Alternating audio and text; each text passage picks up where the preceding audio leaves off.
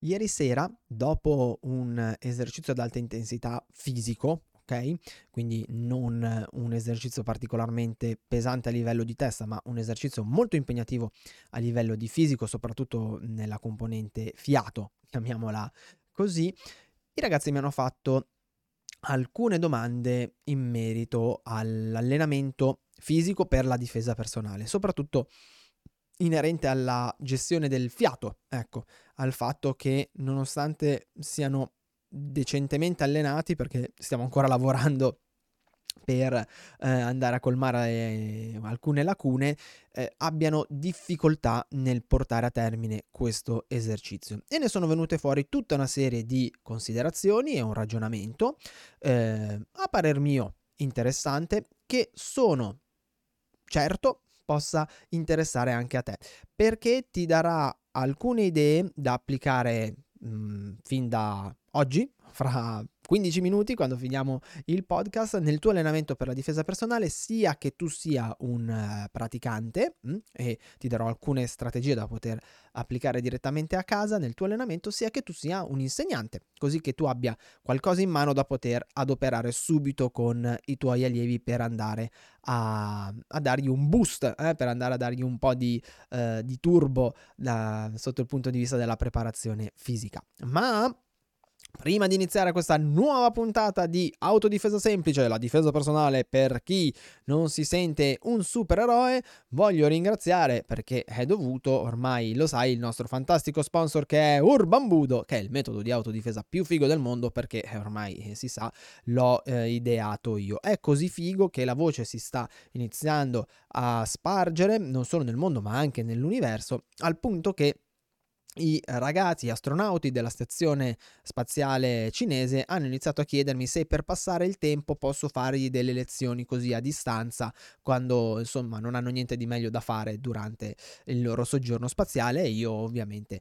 ho detto di sì perché almeno Urban Budo inizia ad avere un, diciamo un, una risonanza non solo più a livello mh, terrestre che mi sembra limitata ma a livello intergalattico. Iniziamo a espanderci nel, iniziamo nel, nell'universo e poi poi vedremo di andare da una galassia e l'altra. Bene, dopo aver detto le mie solite boiate di inizio eh, puntata e averti dato il benvenuto a questo nuovo episodio, oggi, come ti ho detto in apertura, andremo a parlare della preparazione fisica per la difesa personale, che è un gran casino, è un bordello non indifferente e infatti mi sono preso due appunti, mi sono fatto uno schemino che magari poi vedo anche di andare a, a condividere perché credo possa essere mh, utile da, ehm, insomma, da vedere se vuoi andare a lavorare questo tipo di, di attività. Intanto cerchiamo un attimo di capire cosa ci serve per migliorare la nostra preparazione fisica quando parliamo di difesa personale. È un problema rispondere a questa domanda perché perché la difesa personale sfugge da tutte quelle che sono le classiche caratteristiche di un'attività sportiva, perché non abbiamo un calendario di gara, perché non abbiamo eh, delle caratteristiche precise nell'attività stessa. Non è quasi possibile andare a eh, strutturare quello che si chiama eh, modello prestativo, cioè a andare a fare una caratteristica, un'analisi delle caratteristiche di forza, di metabolismo, di tempi e eh, via dicendo che vengono adoperate durante la performance. Perché? Perché la performance non c'è, cioè non, non, non è strutturata, non è imbrigliata in alcuni, um, come dire, in alcuni schemi, ok? Una performance in ambito della difesa personale può essere varia e diversa ogni volta e soprattutto ci si augura che eh, se questa deve esserci, questa performance, ci sia una volta sola nella vita e basta ed è già troppo. Per cui andare a strutturare un modello prestativo che indirizzi il tipo di allenamento da poter ehm, strutturare è se non impossibile, pressoché impossibile, molto difficile, assai complicato, quello che preferisci, ma insomma diventa eh, quanto mm, utopico, ecco, diventa direi utopico, perché le variabili sono troppe. Allora cerchiamo un attimo di ragionare assieme su che cosa viene messo in gioco durante un'aggressione. Mm? Cerchiamo un attimino di fare, mm, cercherò di fare con te esattamente lo stesso ragionamento che ho fatto l'altra sera con i, i ragazzi. Beh, iniziamo da, noi abbiamo due grandi componenti che sono la componente di forza e la componente metabolica, quella che volgarmente viene chiamata fiato. Ok? Iniziamo dalla componente di forza. Noi nella difesa personale avremo sicuramente bisogno di andare a lavorare sulla forza esplosiva e sulla forza esplosivo-reattiva perché è tutta quella componente, componente, se riesco a dirlo, che viene adoperata quando tiriamo i colpi? Mm? quando ci muoviamo in maniera molto molto rapida, quando magari andiamo a fare uno scatto per scappare. Quindi questa componente va allenata in maniera assoluta.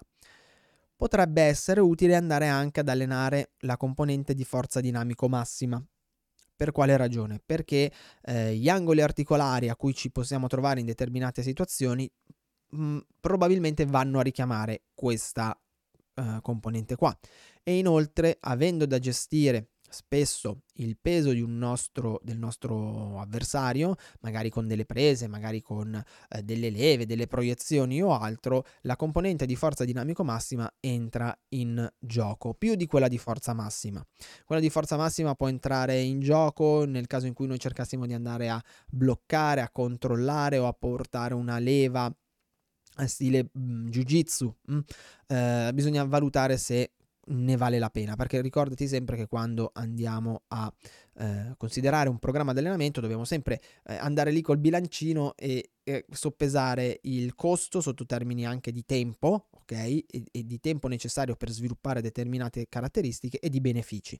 Quindi la forza massima in realtà potremmo lasciarla da parte, eh, si può inserire sotto un punto di vista preventivo, ma a livello di performance, cioè a livello di quello che accade durante eh, l'allenamento, secondo me si può anche andare a evitare mm, durante l'allenamento, scusami, durante l'azione si può anche andare ad evitare, non è una componente essenziale, a differenza invece dell'esplosivo reattiva e della dinamico massima.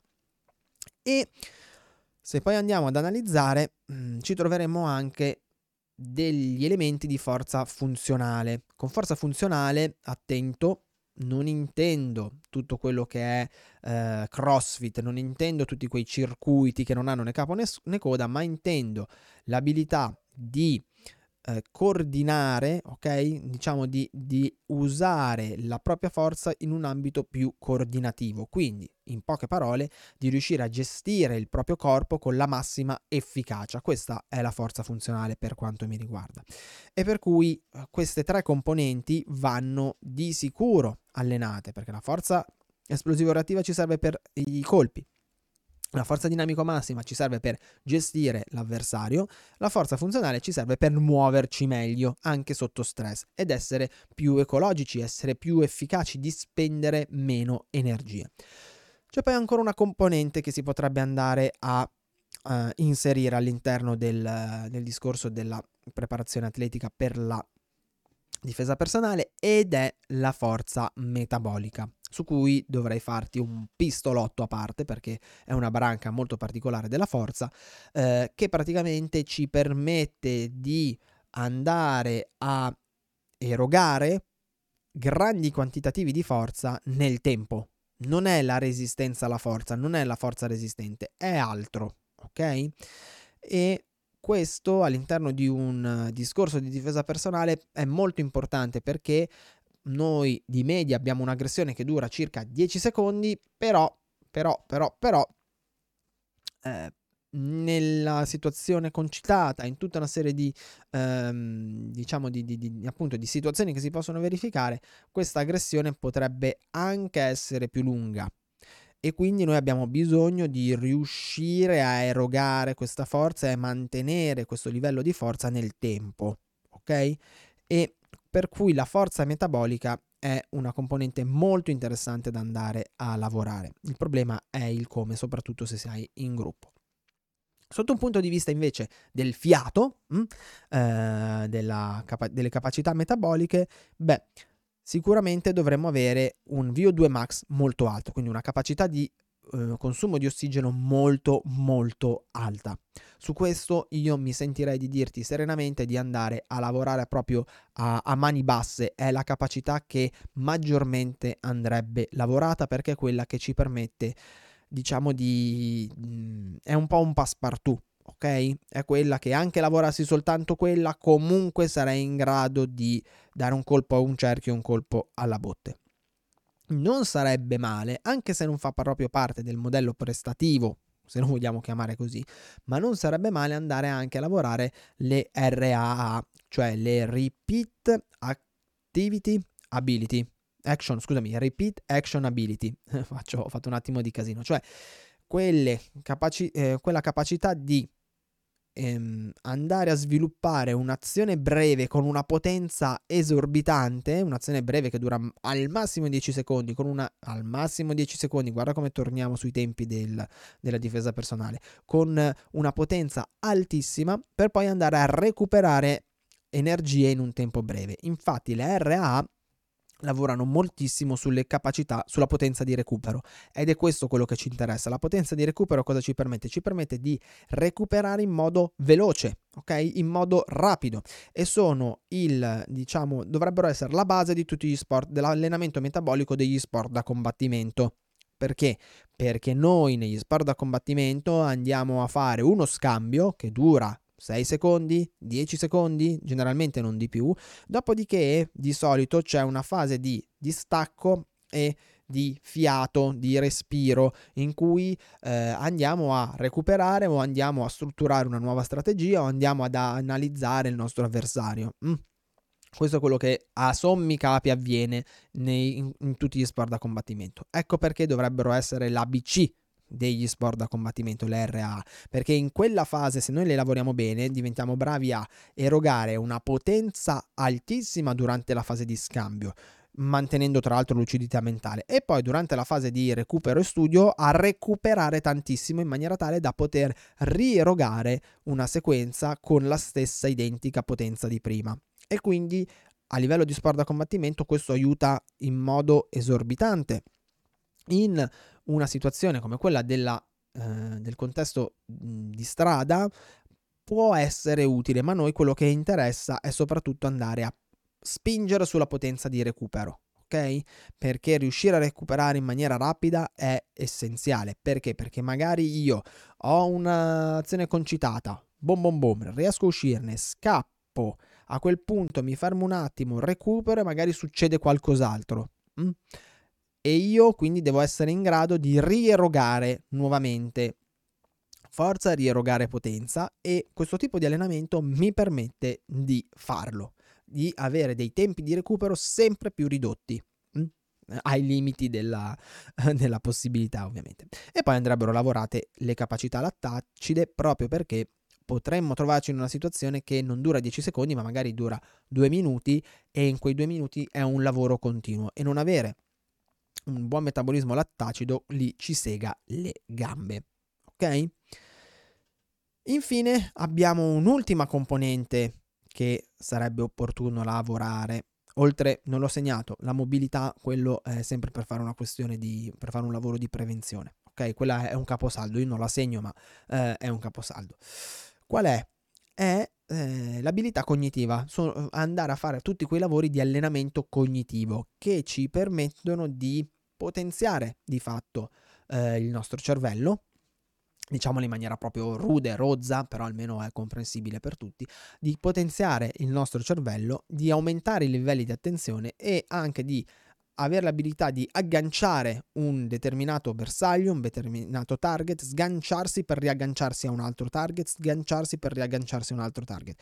Tutte queste cose eh, insieme al miglioramento della vista periferica, insieme a il, l'abilità di cambiare um, programma motorio in, nel mentre che il programma motorio è stato lanciato, cioè cosa vuol dire? Che io vado a fare un pugno, vedo che l'altro mi sta rispondendo, io sono in ritardo e allora trasformo magari il pugno in una copertura. Mh?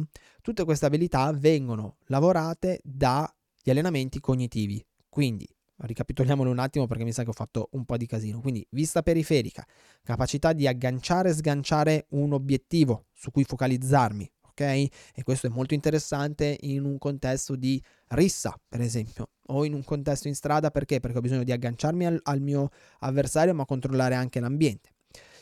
E poi tutto quello che riguarda la trasformazione della del programma motorio, quindi la trasformazione del movimento nel momento in cui è già stato lanciato, sono cose che vengono allenate tramite l'allenamento cognitivo e avere un buon livello di abilità cognitive è molto importante perché ci permette di gestire meglio la situazione.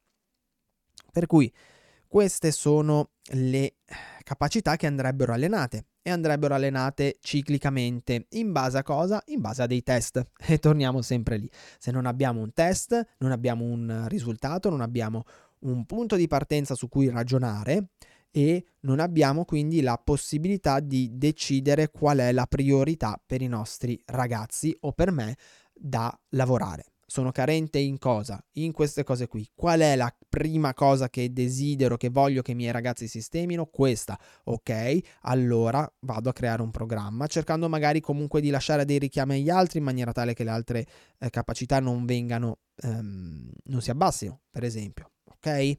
Ma se noi non andiamo a fare un test, non possiamo strutturare un programma. Un programma che solitamente ripeto, si basa su dei cicli, su dei mesocicli, dei cicli di 4-6 settimane dove andiamo a lavorare alcune capacità o anche una sola capacità, dipende dal tempo che abbiamo a disposizione e via dicendo.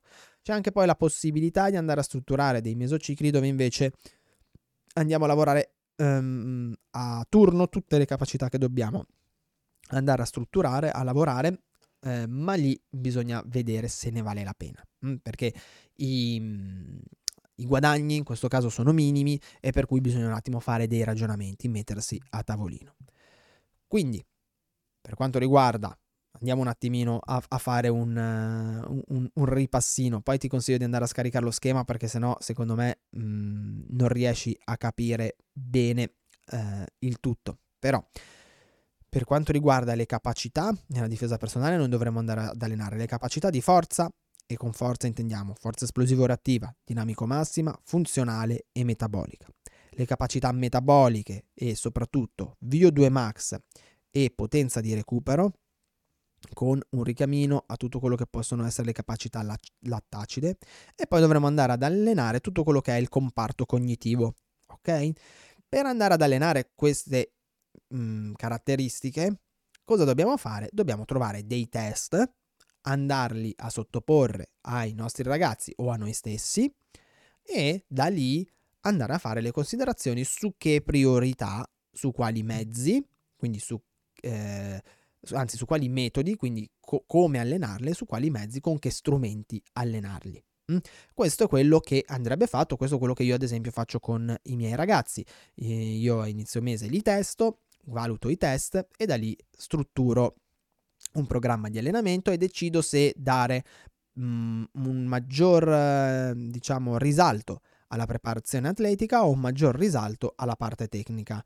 Mh, considerando che a parer mio per quanto la preparazione atletica non sia essenziale nel senso che comunque in situazioni di forte stress, se noi abbiamo una buona preparazione psicologica, una buona preparazione tecnica, riusciamo, dovremmo riuscire a uscire dalla situazione, perché abbiamo tutta una serie di eh, ormoni che ci aiutano, eccetera, più noi siamo preparati fisicamente, più abbiamo una base solida su cui andare ad appoggiare la parte tecnica, ok?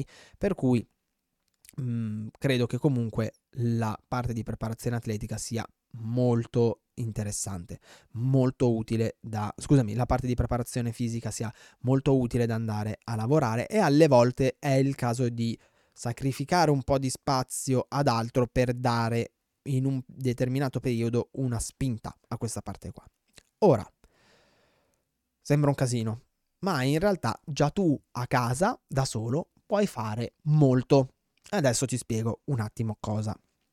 Intanto se ti vuoi testare, vai a cercarti i test della ACSM.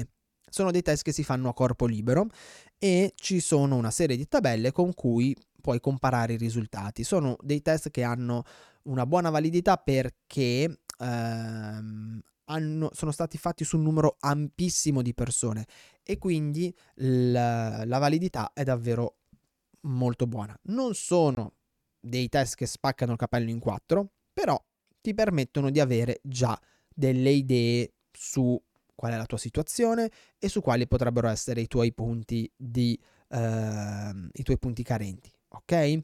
Eh, quindi tutto quello, eh, se non mi ricordo male, ci sono, c'è il test dei piegamenti, il test dello squat, il test della, mh, della, tenuta alla sbarra, il test degli addominali, dovrebbero essere questi qua, e già con questo inizi ad avere un'idea della tua capacità di forza. Mm. Poi, se hai voglia, potresti anche andare a calcolare lo strength index, cioè quanto il tuo peso, quanto la tua forza incide sul tuo peso corporeo o viceversa, meglio, diciamolo meglio, il rapporto fra il tuo peso corporeo e il tuo gradiente di forza. Eh, altro non devi fare che andare a strutturare, andare a dividere il massimale per il tuo peso corporeo e lì hai un, uno strength index.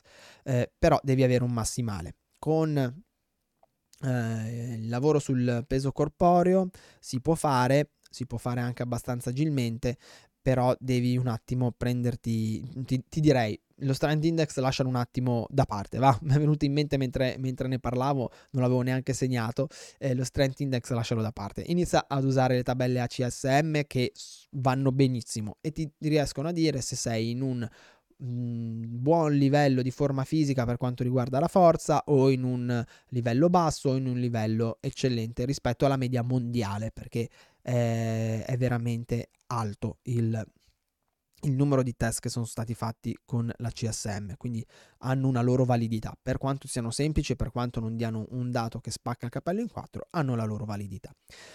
Dopodiché dovresti andare a fare un test metabolico per capire un po' questo VO2 max come è stato fatto. Ora, ci sono due test che puoi fare che sono semplici, non richiedono niente di che. Il primo è il test dei due chilometri, ti consiglio di andarlo a cercare su internet. In poche parole, vai a vedere in quanto tempo riesci a percorrere due chilometri camminando, non si deve mai andare in corsa. Hai bisogno di un cardiofrequenzimetro però perché devi segnare i battiti di fine esercizio e il tempo. E da lì puoi calcolare in maniera abbastanza spannometrica il VO2 max. Mm? Oppure lo step test, dove con un gradino di mi sembra 48 cm tu devi andare a salire e scendere da questo gradino a ritmo di eh, metronomo. Se li cerchi su internet li trovi tutti, trovi di sicuro anche i video su YouTube dove ti spiegano come andare a farli. Io adesso non voglio dilungarmi in maniera eccessiva, ok? Una volta che hai fatto questi test hai un'idea un po' di qual è il tuo stato di forma fisica. Mi raccomando, non dimenticarti di guardare anche l'indice di massa corporea, il BMI. Che è molto importante perché è un valore che ti fa capire insomma se sei normopeso, sovrappeso o sottopeso. Eh, è vero, per una persona molto muscolata fa- dà dei dati mm, falsati, però per la media di solito è più che valido. Dopodiché, aspetta che mi alzo un attimo la sedia che sto volando giù per terra, ok? Dopodiché, cosa puoi andare a fare? Puoi andare ad allenarti. Come? Allora, per quanto riguarda la parte metabolica, una corsa? Mm, andare a correre ad intensità elevate va benissimo.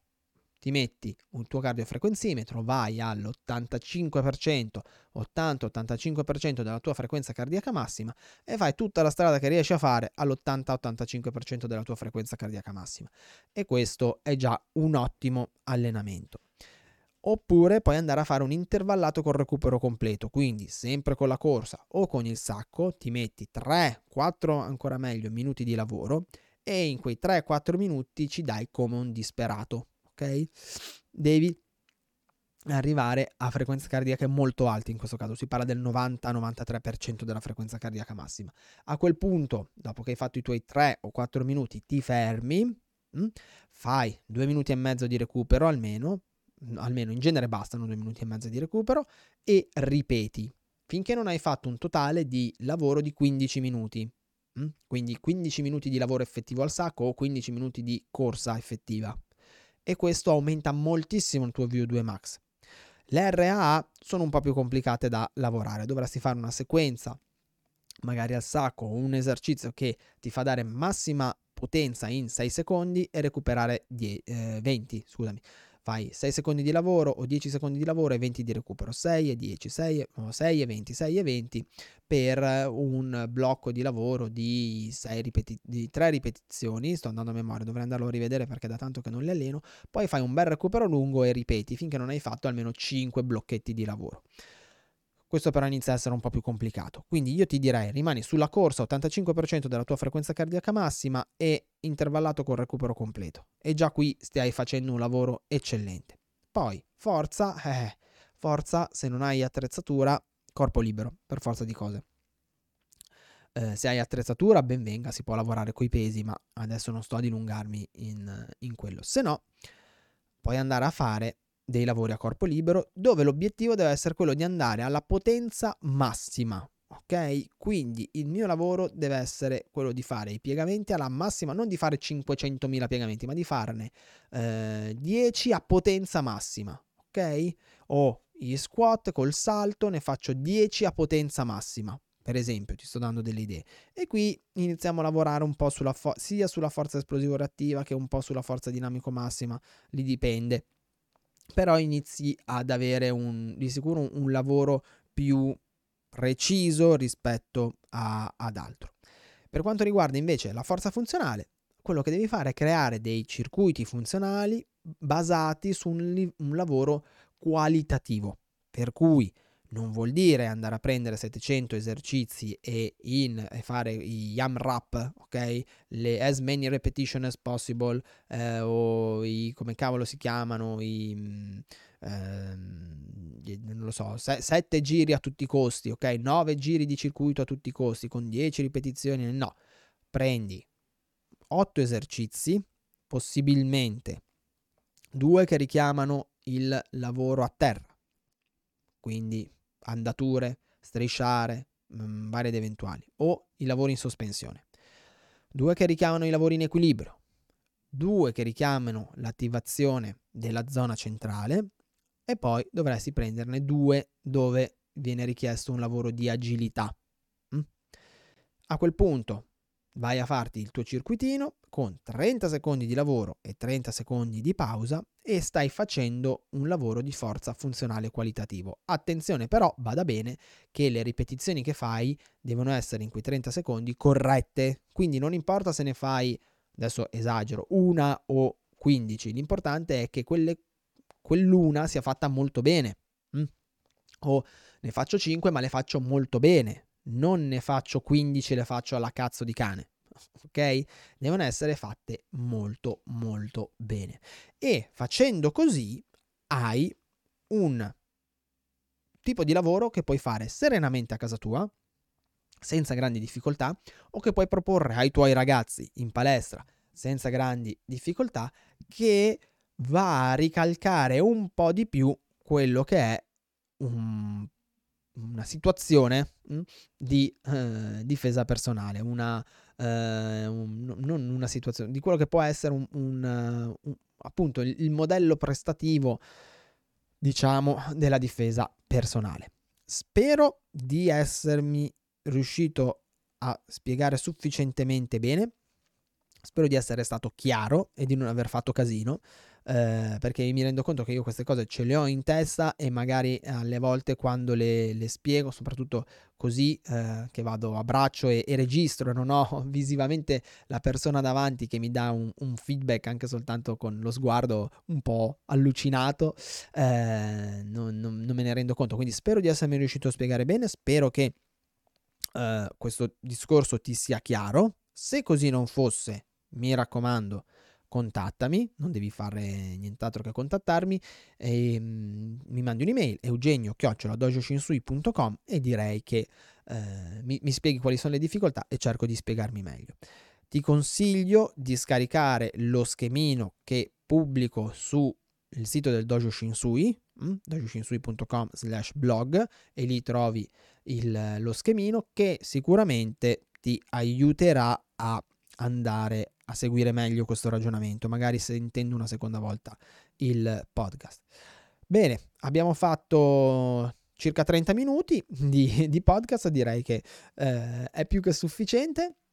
Ripeto ancora una volta, se qualcosa non ti fosse chiaro, non esitare a contattarmi e se invece così non fosse, beh, allora rimboccati le maniche e dacci dentro. Io ti aspetto fra due settimane per un'altra puntata di Karatepedia, la difesa personale per tutte quelle persone che non si sentono mandrache e che vogliono capire come cavarsela in strada cercando di, insomma, gestire la situazione e riportando meno danni possibili. Buona settimana e ci sentiamo alla prossima. Ciao! Trovi altri contenuti gratuiti su www.dojoshinsui.com